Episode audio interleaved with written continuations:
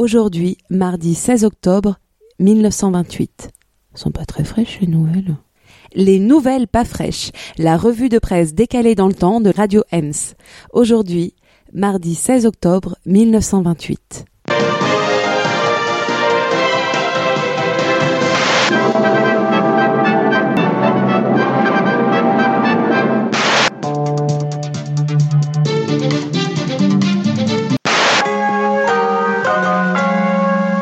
À la une du Petit Journal, de l'Humanité et du Figaro. Tous les éditos applaudissent l'exploit allemand du comte Zeppelin.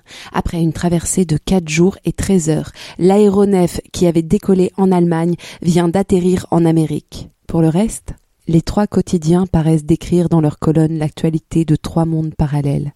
Tandis que le Figaro se penche sur la diplomatie internationale, le Petit Journal abreuve ses lecteurs d'une pléthore d'accidents de trains, d'avions, de bateaux, de voitures de par le monde. L'UMA, quant à elle, suit la lutte de milliers de grèves en France et en Europe, déplorant les accidents du travail au sein du monde ouvrier. Mais vous le savez, ce qui intrigue, titille notre revue de presse décalée, c'est les petits entrefilés, les faits divers, les annonces saugrenues et autres publicités qui font l'histoire. Alors, pour vos oreilles, voici les nouvelles pas fraîches du mardi 16 octobre 1928. Pêché dans le Petit Journal. À Berlin, une femme se jette à l'eau avec ses 3 enfants. À Détroit, une mère devenue folle noie ses 2 enfants en leur plongeant la tête dans l'eau. Piocher dans l'Humanité réclame. Après toute fatigue comme après toute maladie, un fortifiant s'impose. Mais d'un choix judicieux dépendent les effets bienfaisants. Aussi recommandons-nous tout particulièrement l'emploi de la quintonine, dont l'éloge n'est plus à faire. Son emploi facile, il suffit de verser le contenu d'un flacon de quintonine dans 1 litre de vin de table.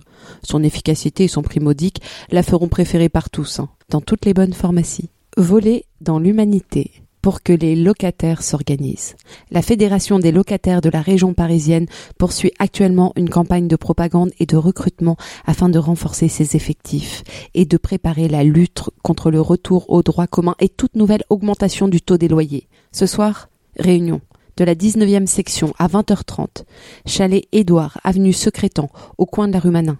Assemblée générale. Piqué dans le Figaro. Vous ne savez pas quoi faire à manger ce soir ? Le Figaro nous conseille. Au dîner, potage crécy, côtelettes de riz de veau, faisan gounod, aubergines farcies, bananes soufflées. La recette des bananes soufflées. Prendre 2 grosses bananes bien mûres mais bien saines sans tache. Enlever sur le dessus une bande d'écorce puis extraire la pulpe en creusant et garder les petites barquettes. Passer la pulpe au tamis. Mélanger dans une sauteuse 50 g de sucre, 15 g de farine, délayer avec un 1,5 décilitres de lait bouilli, ajouter une pincée de sel et faire prendre l'ébullition à feu doux en remuant sans discontinuer. Joindre à cette bouillie la pulpe des bananes, 15 g de beurre, 2 jaunes d'œufs et 3 blancs battus en neige très ferme. Avec cette composition, remplir les écorces. Ces proportions sont pour 6 bananes. Les ranger sur un plat et les mettre à four chaud pendant 6 minutes.